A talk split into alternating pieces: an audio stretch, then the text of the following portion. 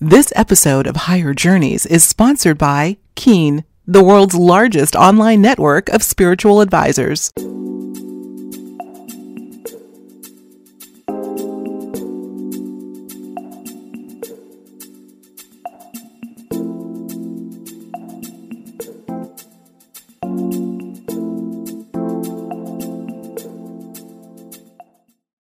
Hi, everyone. Thanks for joining me for this sort of special episode of Conscious Commentary. You know, I woke up this morning and I thought to myself, I, I want to talk about something that I, I'm going to call the elephant in the room these days, and it has to do with psychic ability. I believe that we all have it. I believe that we've forever ha- had at least a tinge of it. Some, apparently, for whatever reason, are more psychic than others. We don't know what mechanism makes that so. But for some reason, guys, I will reiterate that in the last year or so, psychic ability for even the most otherwise uninterested person has gone up a ton.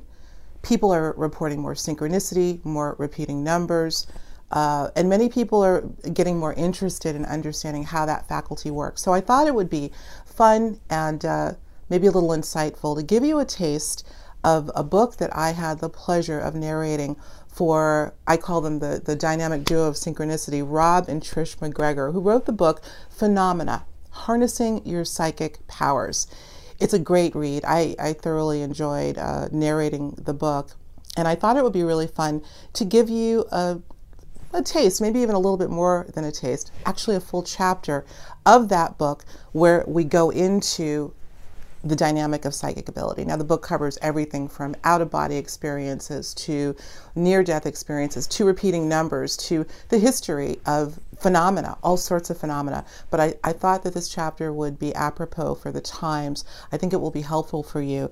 We go into, in this particular chapter, and you're going to hear it in its entirety, narrated by yours truly. We go into areas like precognition, plus how to's. How to become a precog. Is that possible?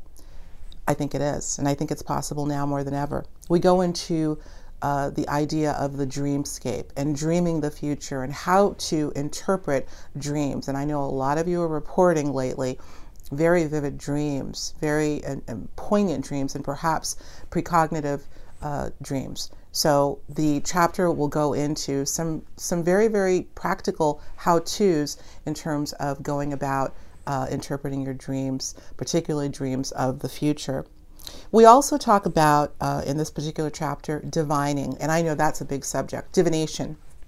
It's been around forever, and we have done some shows on this in the past. But in this chapter, uh, Rob and Trish go into uh, the the I the I Ching or the I Ching tomato, tomato. it's so funny. When I was narrating the book, I had to go to so many references to figure out which way to pronounce it. Nonetheless, very, very powerful and ancient divination tool. The chapter will go into that as well is something called stichomancy. Stichomancy. Now, interestingly, the episode, the full episode that we just did with uh, Cynthia Sue Larson I'm going to put a little image up here so you can see and want you to go and watch that episode. We brought up, or she actually brought up, stichomancy. What is that? Essentially, stichomancy, and I'm going to show you, is the process of picking a book, any book. I just did this recently, by the way, and basically thumbing through the book. I'm not going to go through the whole thing, but essentially, you're going to thumb through the book, open it where you feel you need to, and stab your finger to see if where it lands and if it has a particular message to give you. I think this is a very powerful tool. Divination, that this section of the chapter I think is very revealing because it's something that anyone can do and we can use virtually any tool to do it. The other thing we go into briefly, and I'm going to show you some cards here. Uh, this is the Psychic uh, Tarot Oracle deck by John Holland. Another great show that we did with with John. I'm going to recommend this. I'm going to put a link to this, you guys. This is a great uh, deck I think this is a bestseller of his, as, lo- as well as the Energy Oracle cards. I've been getting into the Tarot and Oracle lately.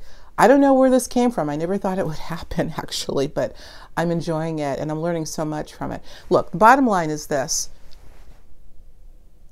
I'm going to say it again. We are living at a metaphysically potent time. I will say it perhaps every show going forward. Let's harness it. I believe this chapter will help you get started in that process. There's something going on. And by the way, guys, I'm actually going to get into uh, in future shows. Uh, I have some ideas about really talking about if we're living at a time when the metaphysical world is is is far more open and available to so many more of us what is the agent that's making that so i am determined to have at least a little bit more of an understanding because it's applicable to our lives if we understand that something has happened that has opened up our capacity to touch these invisible realms, that which we're connected to anyway, well, we might as well figure out how to use it. And maybe this is the mandate that we are to walk in this way, uh, getting back to who we really are. So I thought that putting the chapter and uh, Rob and Trish were kind enough to allow me to do that so you could hear me narrating it. Uh, for the entire chapter would be helpful for you.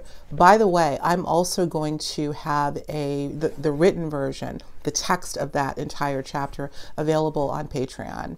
So if you'd like to support uh, uh, Higher Journeys and become a part of the membership. We've got lots of great stuff, lots of after shows. Obviously, that's what our channel, or I always call it a channel, our Patreon platform is uh, typically uh, known for. But I'm going to post the written version of the chapter called Future Knowing from the book Phenomena. So you can kind of go back and take a look at some of the areas that piqued your interest and, and really kind of hone in on uh, the areas that you want to work on. So there you go. Without further ado, here it is. Yours truly narrating Future Knowing from the book Phenomena by Rob MacGregor and Trish MacGregor. Enjoy. Chapter 4 Future Knowing What you got, son, I call it shining on. The Bible calls it having visions, and there's scientists that call it precognition. I've read up on it, son. I've studied on it. They all mean seeing the future. Stephen King, The Shining. A sense of knowing. It's known as precognition and presentiment, but these visions of future events are more commonly referred to as premonitions or omens. It's an ability that many of us associate with psychics, card readers, fortune tellers. However, we don't need to look elsewhere for hints about what is to come. Frequently, when a premonition comes to us, it involves a particular incident, something troubling, unknown, or settling. When the answer appears as insight, it's often accompanied by an uncanny sense of knowing, a sentiment that on the surface might seem unlikely and illogical. In The Intention Experiment, using your thoughts to change your life and the world, author and researcher Lynne McTaggart suggests that the future already exists in some nebulous state we actualize in the present. Former Stargate remote viewer Joe McMoneagle thinks that his future self sends requested information back in time to him. He explains in his book, Mind Trek. In other words, at some point in the future, I will come to know the answer to whatever question has been put to me in its accurate form. That is when I send it back to myself in the past. We had a cat named Fox who disappeared one day. When a couple of days passed and she was still missing, Trish was certain something had happened to her. She wasn't just lost, but maybe she was injured or killed. Another day or two passed, and no one who lived in our building had seen the cat. That's when Rob blurted, Fox will return by midnight Saturday. He felt an uncanny certainty about it. Three days later, a couple of minutes before midnight on Saturday, our next door neighbor knocked at the door, holding a tabby in her arms. She told us she'd just spotted Fox in the courtyard outside our door. Her paws were covered with cuts, like she'd been clawing to get out of something. She also smelled of perfume, as if a woman had been holding her. In another instance, Rob lost his billfold in a neighborhood lake while windsurfing. He'd forgotten to take it out of his pocket, yet, in the aftermath, he refused to cancel his credit cards and order a new driver's license. Again, he'd experienced an odd sense of knowing. Illogical as it seemed, he was convinced the billfold would be returned to him. Maybe it wasn't lost in the lake after all, he told Trish, and would turn up somewhere else. Wishful thinking. The wallet was definitely at the bottom of the lake. We know that because several days after losing it, a man who was fishing with a net scooped it up. He called Rob, and the next day, Rob went to his house and recovered the wallet with cash and cards intact. Adding to the unlikely convergence of events, Rob had met the man a week earlier when he'd come to our house seeking business for his landscaping company. What is the source of this feeling? This sense of knowing that an event is going to happen. Dr. Bernard Beitman, a psychiatrist and professor at the University of Virginia, writes in Connecting with Coincidence there must be mechanisms by which energy information, EI, like this, can be converted into electrical nerve impulses the brain can process into emotion and behavior. Beitman includes a story of a man who drove to a place in the woods where he had never been. He didn't know why he was going there, but when he arrived, he found his sister about to commit suicide. How did the brother feel the danger? How did he know how to get there? He suggests that a map with a GPS like route linked with his brain, but did so outside of the man's awareness. For most of us, these experiences manifest spontaneously and often in strange, complex ways. For artist and writer Adele Aldridge, a particular image of a man was enough to evoke feelings in her that years later reached fruition. Again, it was a sense of knowing that generated the emotional texture that ultimately manifested in a surprising way. Once a week for several years, Adele drove to her psychologist's office near the Metropolitan Museum and on the West Side Highway past a huge billboard of the Winston cigarette man. The image haunted and riveted her, and she realized she hated this man. He struck her as narcissistic and filled with contempt for women. Just seeing his image on that billboard enraged her. Six years later, after she moved to California, she met the Winston man, though she didn't recognize him initially, and got romantically involved with him, lived with him, and all the negative aspects she had sensed about him during those drives when she saw the billboard unfold in their relationship. She had sensed the future in one of the most peculiar ways we've heard about. But that's how precognition works. It uses whatever is readily available to get its message across. The brain and precognition. In Larry Dossey's book, The Power of Premonitions, he points out that recent research shows that the hippocampus in the brain may be involved in premonitions. It makes sense. The hippocampus is the center of emotion, the autonomic nervous system, and memory. Researchers at Neuroimaging Center at University College London studied five patients with amnesia who had suffered brain infections that had damaged the hippocampus. They could recall the names of relatives, but not past events.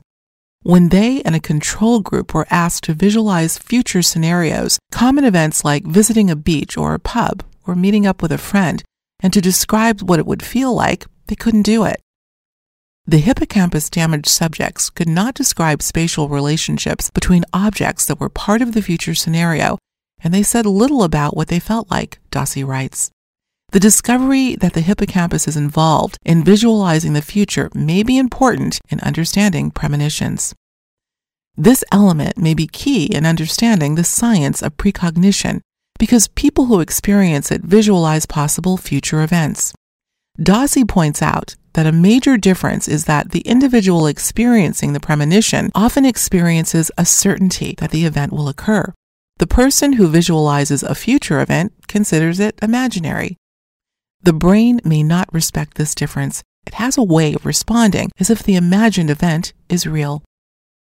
If, for instance, you're lying in the dark, are the only person in the house, and hear noises that sound like a door opening, then like footsteps, it's possible that you're imagining it, but your brain doesn't know that.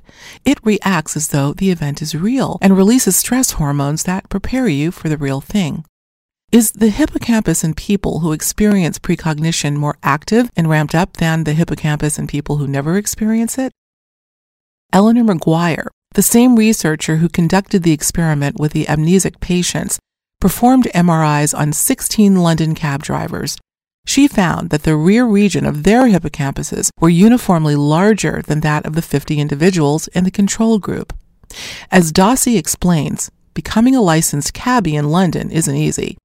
Drivers have to learn the knowledge, as it's called, which includes up to 25,000 street names and the locations of all the major tourist attractions. Cabbies must know not only how to get somewhere, but they must know the most direct route possible. This knowledge usually takes three years of training. The longer a cabbie is on the job, the larger that region of the hippocampus became. When the BBC News featured Maguire's discoveries, some cab drivers came forth and said their experiences as cab drivers made them better at everything from business decisions to mathematics. McGuire is against GPS devices in London cabs. We believe this area of the brain increased because of the huge amount of data they have to memorize. If they all start using GPS, that knowledge base will be less, possibly affect the brain changes we're seeing. Dossey points out that GPS devices may not be the only inhibitors of precognition when it comes to technology. Practically instantaneous information on everything from the weather to stocks to who will win the Super Bowl may inhibit our natural precognitive ability as well. So, what's the solution? Realistically, most of us won't go off the grid. But perhaps if we unplug for brief periods every day and spend a few minutes envisioning and visualizing the future we hope to create, it will help develop whatever precognitive abilities we have. On the other hand, maybe you don't have to unplug. All of us have access to precognition through any type of altered state. In January 2016, Trish was trying to recall the last time she'd had a precognitive experience of any kind. There had been a few small things, mostly through impulses or remembered snippets of dreams. Then she remembered that in October 2015, during one of Rob's meditation classes, she had set an intention before the class. She asked to receive information about when her novel would sell. It had just started making the rounds with publishers that month. Toward the end of the class, when she was in a really relaxed and receptive state, several words popped into her head around new moon, November 11th. She knew that new moon would be in Scorpio, her rising sign, and felt hopeful. In astrology, new moons are always about new beginnings, new opportunities, new doors opening. Opportunities often come out of nowhere. And when one falls into your sun or moon sign or in the sign of your ascendant, the opportunities that manifest themselves are usually really good ones. Two weeks after a new moon, there's a full moon, the time of harvest and completion. We often receive news on or around the time of a full moon. So, on November 11th, she kept waiting for the phone to ring or for her agent to email her that the novel had sold. Instead, she received an email from mystery writer Nancy Pickard suggesting that she write a short story for Ellery Queen's mystery magazine. So Trish did. She submitted it, then felt annoyed that her apparent precognition about the sale of her novel hadn't panned out. For the next few days, she remained hopeful, since the new moon energy can manifest itself for a few days on either side of the actual date. But by November 14th or so, she started wondering what that impression she'd gotten during meditation was really about. Then, on the evening of December 9th, about 36 hours before the new moon in Sagittarius, she received an email from the editor at Ellery Queen saying she would like to buy the story. From this, Trish learned that her original impression about a new moon sale was correct. It meant a sale, but not necessarily of her novel, and not necessarily by or on the next new moon. But the November 11th date was important because that was when Nancy had suggested she write the short story the magazine bought shortly before December's new moon. In other words, Nancy's suggestion was the opportunity, but it was up to Trish to take the action. Back in October, when she'd had the impression, she didn't have any intention of writing a short story. And because she specifically had asked for information about when the novel would sell, it never occurred to her that the new moon hint might pertain to something else. And that's the tricky thing with precognition. We don't always have the full details when we sense the future, and our left brains immediately intercede and start trying to connect the dots about what it may possibly mean. Practice. How to be a precog. In the movie Minority Report, starring Tom Cruise, three psychics called precogs recorded crimes before they happened for pre crime authorities, who then swept in and arrested the future perpetrator in advance of the crime. You may not be as talented as those movie psychics, but there are ways to bolster your precog IQ. Remain open to the possibility that you can glimpse the future.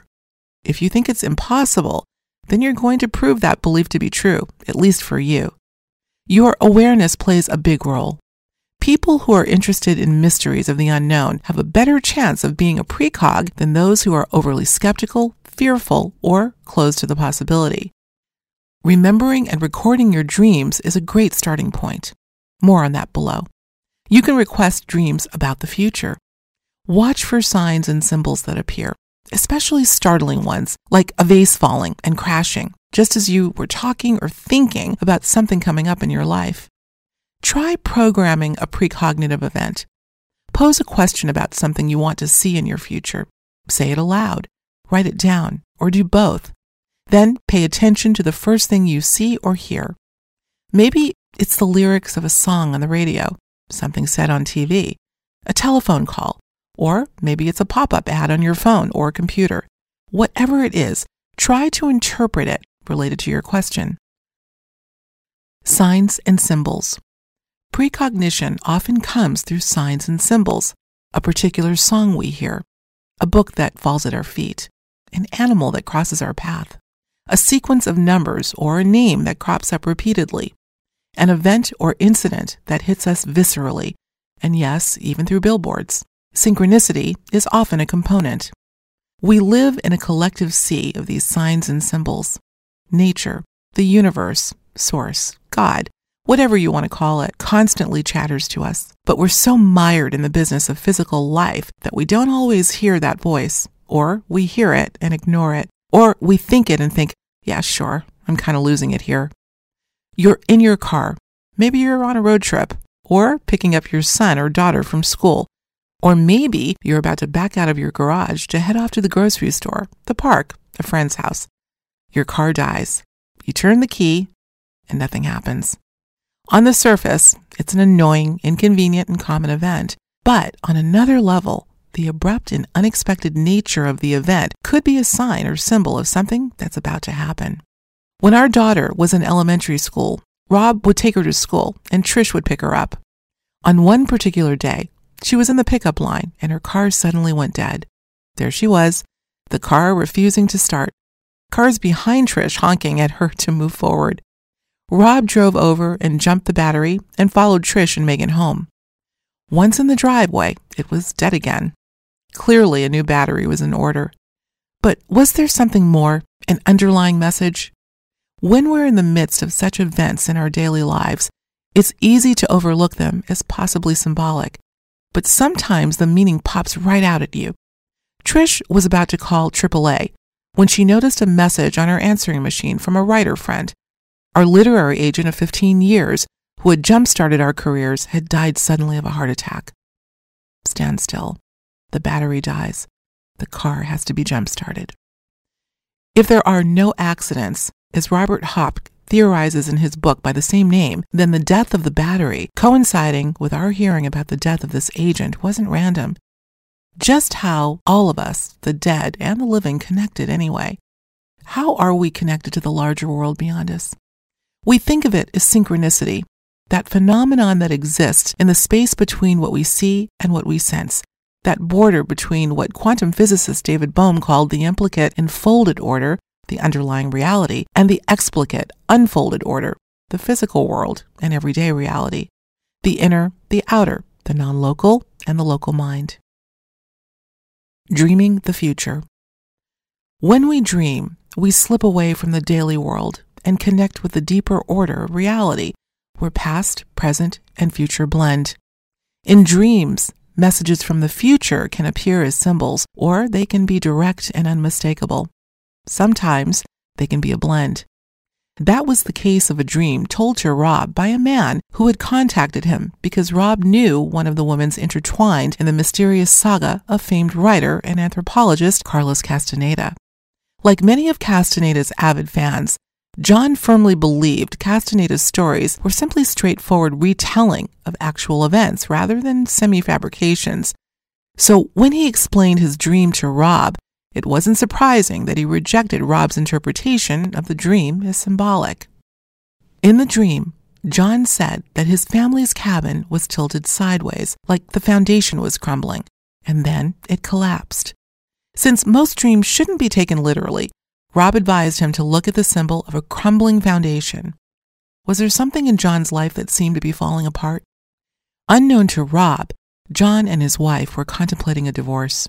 In spite of the apparent symbolism related to the foundation of his marriage, John remained concerned that there was something wrong with the foundation of the cabin.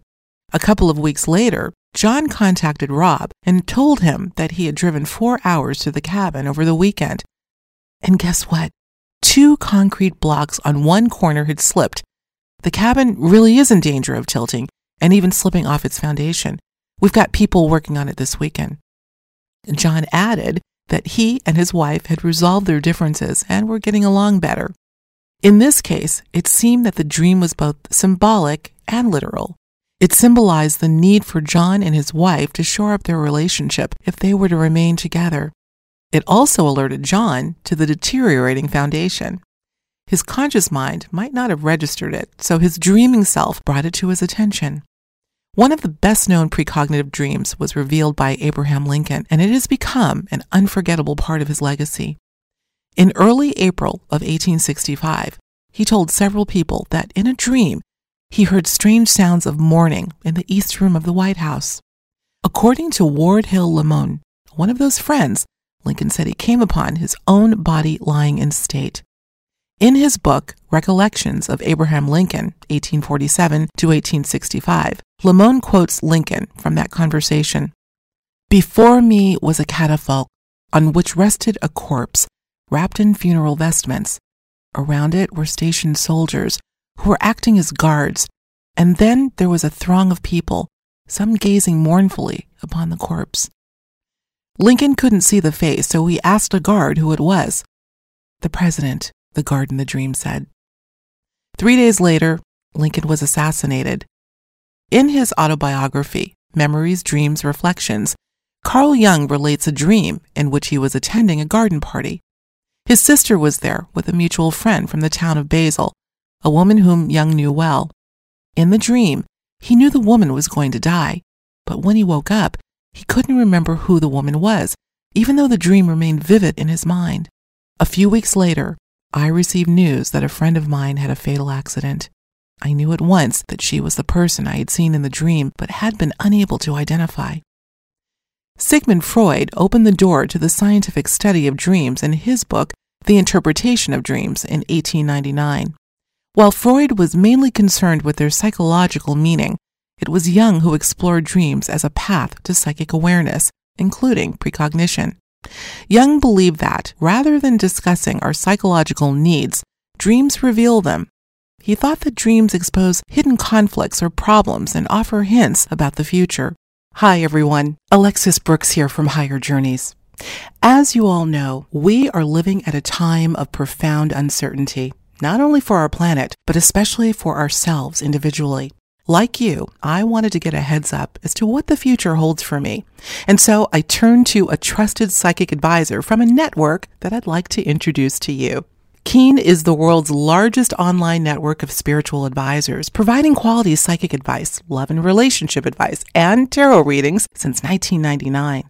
I have to tell you, my experience with Keen was unlike any I've had before. And believe me, with the work that I do, I've come across many psychics on my own higher journey. The moment I arrived on the Keen portal, I was blown away by how seamless and user friendly the site is. Virtually every aspect of your life questions can be answered by one of the many advisors in their network. I chose an advisor who could share some insight on my career path and what's next for higher journeys. Hands down, this individual was not only caring, enthusiastic, and by the way, really cool. He, shall I say, nailed it for me on so many levels. Not only did he give me what I would say is spot on for what I'd like to do, he spoke about my past as if he knew what I'd already done. This is one conversation that I won't soon forget. Speaking of conversations, Keen has enabled nearly 50 million conversations to date. Again, whether you're looking for advice on your career, your love life, or you're simply looking for guidance during these uncertain times, Keen's trusted advisors are here to help, just like they helped me.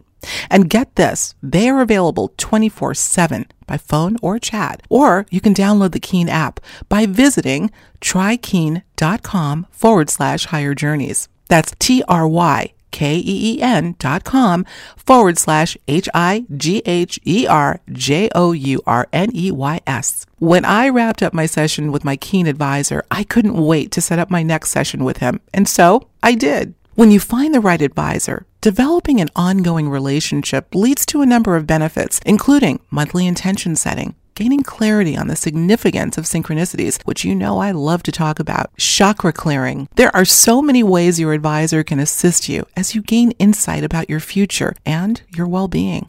And here's the best part. You can find an advisor who are priced as low as $1.99 per minute, some of the lowest prices in the industry. Now, here's my suggestion. When you finish listening to our show today, head on over to Keen to get my special offer by visiting the site using my link trykeen.com forward slash higher journeys. That's T R Y K E E N dot com forward slash higher journeys. Members of our listening audience can get their first 10 minute reading for only $1.99 using my link trykeen.com forward slash higher journeys. Thanks, Keen, for sponsoring this episode of Higher Journeys and for making me your newest fan. In two words, I'm hooked. And I guarantee, journeyers, you will be too.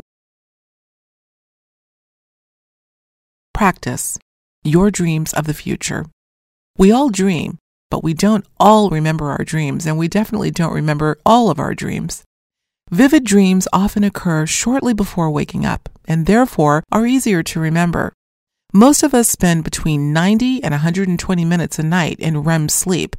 And if we've been involved in high intensity creative work before we go to bed, that's often where our psychic dreams focus.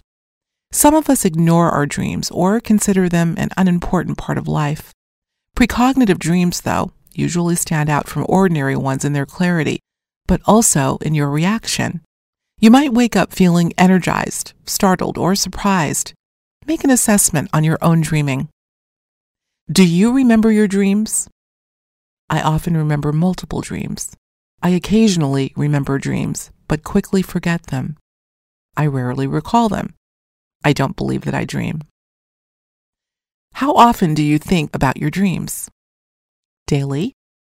Occasionally? Rarely? Only when I have a nightmare or startling dream? Never. Do you recall any dreams that predicted a future event that occurred? Yes. No. Maybe. The event hasn't happened yet. What value do you place in your dreams? Very important. They provide guidance. They are of little importance. I try to avoid thinking about them. Practice. Interpreting your dreams. If your intent is to find out if your dreaming self is prepping you for future events or even revealing what is coming, you need to make a concerted effort to remember your dreams and interpret the symbols. The first step in remembering your dreams is to keep a dream journal or a recording device near your bed. Before you fall asleep, tell yourself several times that you will remember your dreams, especially any dreams related to the future. When you wake up, don't dismiss any dreams as unimportant or nonsensical. Don't make any judgment call. Simply write down whatever you remember. Often, when you recall one dream, a second dream comes to mind. After you've captured your dream, take time to interpret this meaning. See if you can connect the dream events with anything going on in your life. Such dreams are called processing dreams, but they can also provide insight that you might have missed. Look for any metaphors or puns that might pop out.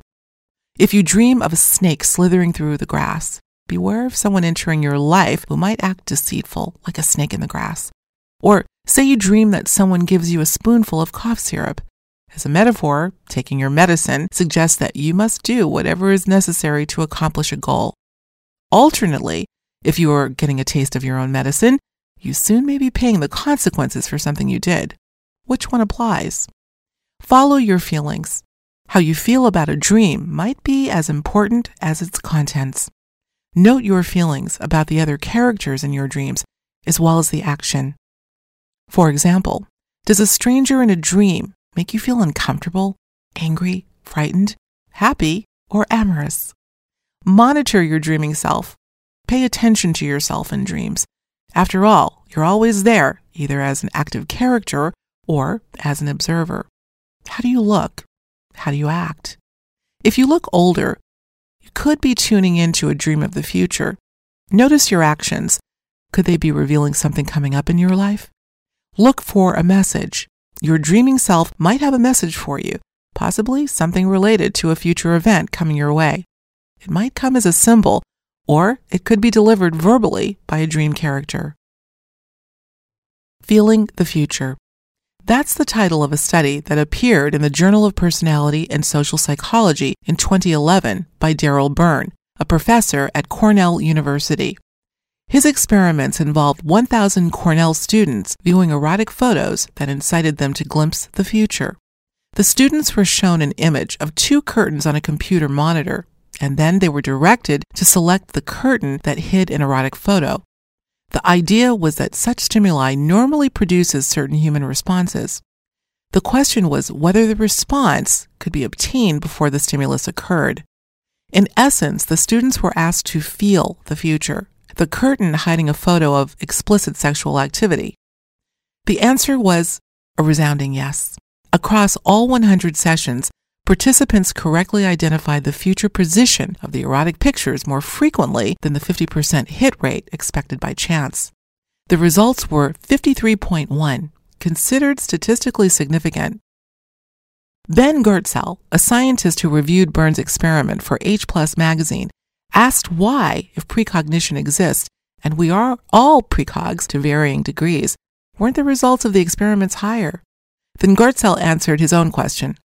Of course, outside the lab, people have reported many apparent cases of extremely dramatic side effects. But in the long history of parapsychology lab research, going back far before Byrne to J.B. Rhine's ESP work in the 1930s, shows us that when you bring psi into the lab, it tends to become more of a systematic statistical biasing factor than a source of individual mind blowing miracle events. Interestingly, when students were asked to find non erotic photos, their accuracy dropped to about 50%, what would be expected by chance. Laboratory studies of paranormal phenomena have also shown that subjects are less successful when they are not told the ongoing results of their efforts. Instant precognition. Many people have premonitions of events that are about to occur within seconds. Here are a few examples. You intuitively slam on your brakes, even though you've got a green light, and a moment later, a car traveling on the cross street runs a red light. You think of something a moment before another person expresses your exact thought, even though you weren't talking about the subject. You think of an unusual word or phrase, then a moment later, hear the exact same thing on the radio or television or from someone passing by. Planetary empaths. Some people, it seems, have an ability to tune into mass events, happenings that affect large numbers of people before they occur. They don't know what's going to happen, but they know it's going to be earth shaking, affecting our collective awareness. We've been researching these individuals, whom we refer to as planetary empaths, since 2011. We've collected their experiences, seeking common threads. An empath is a person who has an ability to tune into another person's emotions and sometimes literally take on those feelings. They feel everything, sometimes to an extreme, and are less apt to intellectualize feelings, writes Dr. Judith Orloff in The Power of Surrender Let Go and Energize Your Relationships, Success, and Well Being. A planetary empath, on the other hand, is someone whose entire physical being reacts to global mass events that are about to unfold. These individuals are so attuned to the planet that they experience physical, emotional, and psychic symptoms hours and sometimes days or weeks before a natural or man made disaster. They come from different countries, different cultures, different ethnic and spiritual backgrounds, and a large majority of the ones we've interviewed are women. Their symptoms are most intense just prior to the disaster and often quickly subside once the cataclysmic event has occurred. Deborah Page, a paranormal researcher and psychic in Pennsylvania, is one of them. Even though I was born intuitive and empathic, nothing prepared me for how those qualities would progress through life, Deborah wrote in an email. In the early 1990s, she began to notice that her intuitive flashes were expanding to include world events. The curious thing was how these flashes translated into physical symptoms. Days before a world event, she would feel a profound grief and heartache that nearly crippled her. Then I started noticing a pattern. The grief episodes would precede an event, either a natural or man made disaster, and disappear when the event happened. Among them, Princess Diana's death, the beginning of the Gulf War, the shooting at Columbine, at Virginia Tech, the 2008 financial debacle. Deborah and her husband Larry were out running errands on December 23, 2004, when she suddenly experienced a loud, sustained ringing in her left ear. Visions of destruction and flooding swept through her. I knew many would die. I was so disoriented, my husband had to hold me up until it was over.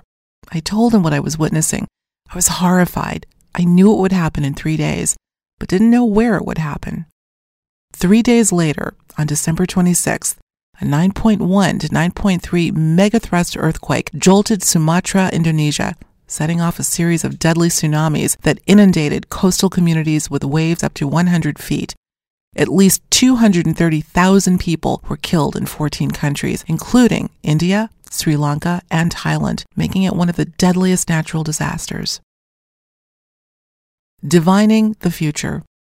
Divination systems date back into prehistory and today remain popular tools for exploring the future. The tried and true systems, tarot, I Ching, runes, astrology, have spawned numerous books, decks of cards, and games.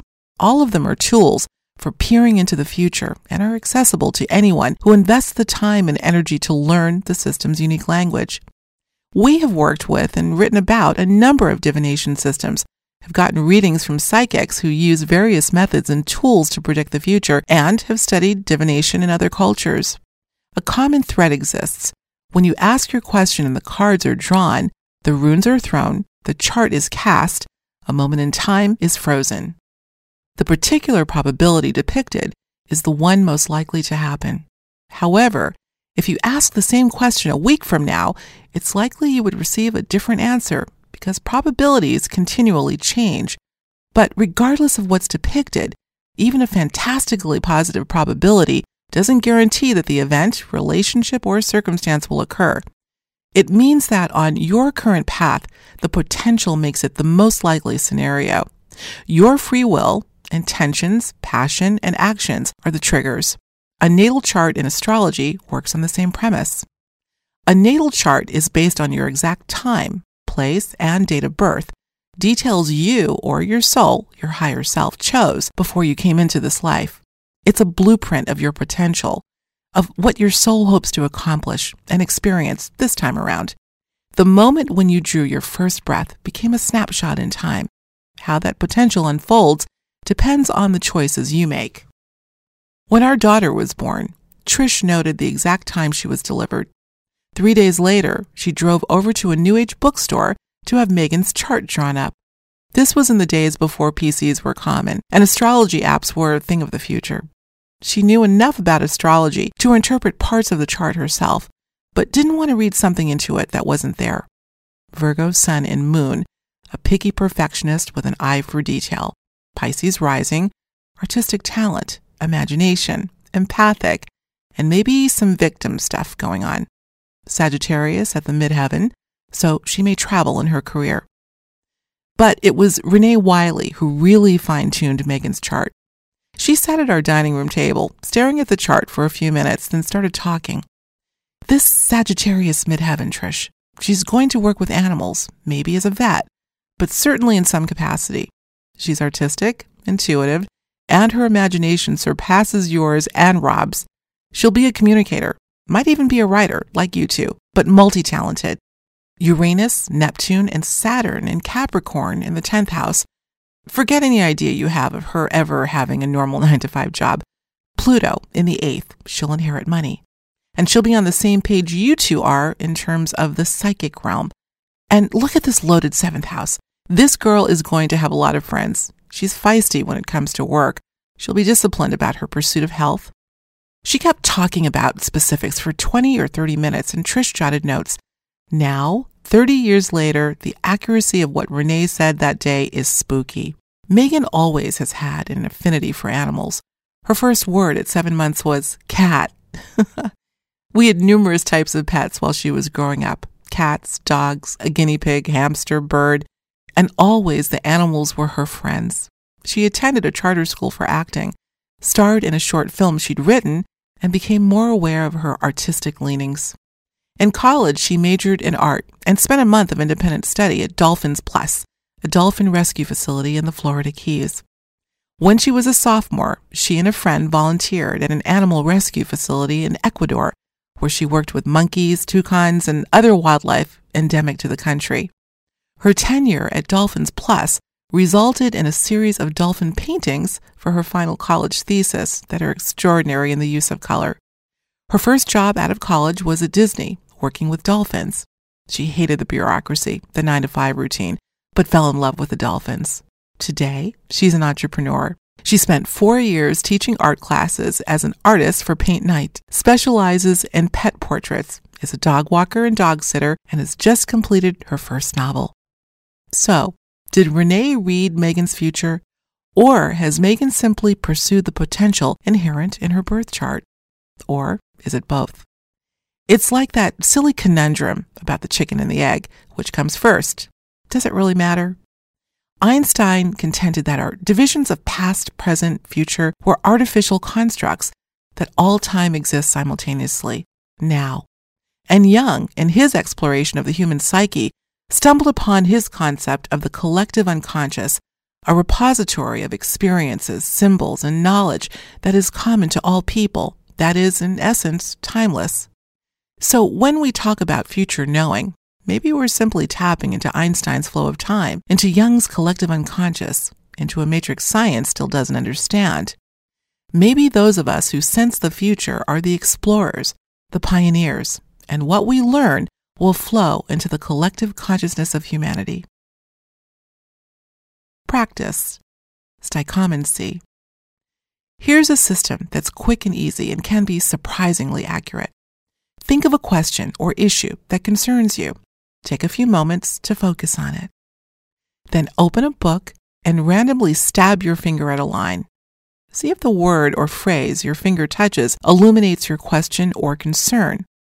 We find that dictionaries work best for us. Some practitioners favor using a Bible or other religious texts. The symbology of the source you use should also resonate for you. In other words, if you've never read the Bible, that probably wouldn't be the ideal book to use. On the other hand, if you're a fairy tale buff, try Grimm's Fairy Tales. Think of your question. Open the book to a random page and with your eyes closed, point at any spot on the page. See if the word, phrase, or sentence your finger touches addresses your question. You might also take note of the fairy tale involved. If you're using a dictionary, look at the word you're pointing at, the surrounding words, and especially the word that's being defined. Also, note the word above and the one below. You might find further clarification. However, if a nearby word defined on the page is opposite in meaning, that might indicate the matter you asked about could go either way. In any case, if the meaning is ambiguous, close the book and ask again for clarification. You might also rephrase the question so it's more specific. However, avoid asking endless questions or superficial ones. You'll tend to receive superficial answers. Here's an example of reading from a dictionary. The question is What are the benefits of using divination to seek answers to concerns? Using a dictionary, the word that was randomly chosen was lift off. That could indicate a starting point for finding a resolution to an issue. The word above was lift, and the first definition was raise or remove to a higher position. That could mean that divination is about raising an issue or removing it as an issue by taking a higher stance or position on the matter. Finally, when Rob asked for a clarification, the word he received was Mecca, and the definition was a place one aspires to visit. That suggests that divination is one means to attaining what you are seeking an answer. Is the future fixed? One of the questions that arises regarding precognition relates to free will. If it's possible to glimpse future events, does that mean the future is fixed? Is that true for individuals as well as mass events, where many people might somehow see the future unfolding before it happens? On the surface, it seems that if it's possible to see future events, then the future is already set, and we have nothing to do but play our prescribed roles. However, when we see potential trouble ahead and take corrective action, the event we glimpsed is either altered or our action allows us to avoid involvement. The late Dr. Ian Stevenson, a professor of psychiatry at the University of Virginia Medical School, researched psychic experiences related to the sinking of the Titanic. He found 19 documented cases of passengers who had premonitions about the voyage. Some of the 19 heeded their premonitions and declined to board the ship. Others ignored their premonitions and died. Stevenson detailed the cases in an article published in 1960 in the Journal of the American Society for Psychical Research. Those passengers who canceled their trips changed their future, an apparent act of free will. But the others among the 19 also had free will and consciously or otherwise chose to ignore their hunches. Those who decided not to sail altered their futures, but had no effect on altering the event itself. So, the sinking of the Titanic could be seen as a mass event, one affecting large numbers of people. That was likely to happen. The question of whether or not we have free will is of particular interest to psychics who portend to see the future. If they can do so, doesn't that mean it's predestined? That's the question that psychic Erin Pavlina, author of the Astral Projection Guidebook, Mastering the Art of Astral Travel, discussed on her website. For the past several months, I've been trying to understand and determine if we are all living scripted lives that we cannot change, or if we have free will and the ability to completely change our fates. It didn't seem to me that both can be right at the same time. Finally, she asks her guides, who provided an explanation. They told her that before we are born, our higher self confers with more advanced spirits who help plan the next life. Major life events will be established, selecting your parents and any siblings, your career, and a life plan. Here's how they explained it. Imagine there's a maze in front of you, and it represents your life. At one opening is your birth, and way across the maze is another opening, that is your death. Inside the twisting corridors of the maze are higher self and those other spirits placing major life events. Think of it like placing cheese in a maze for a rat to run around it. Those events are placed there on purpose. This is the predestined aspect of your life. How you end up arriving at each of those events is where free will comes into play.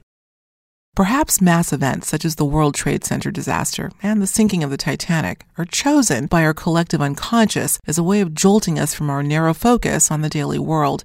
That jolt enables us to glimpse a larger picture that recognizes we're all interconnected, that we are all on the same boat in an evolutionary journey. Yet, within such seemingly inevitable events, individuals maintain their free will and can opt out of participating directly.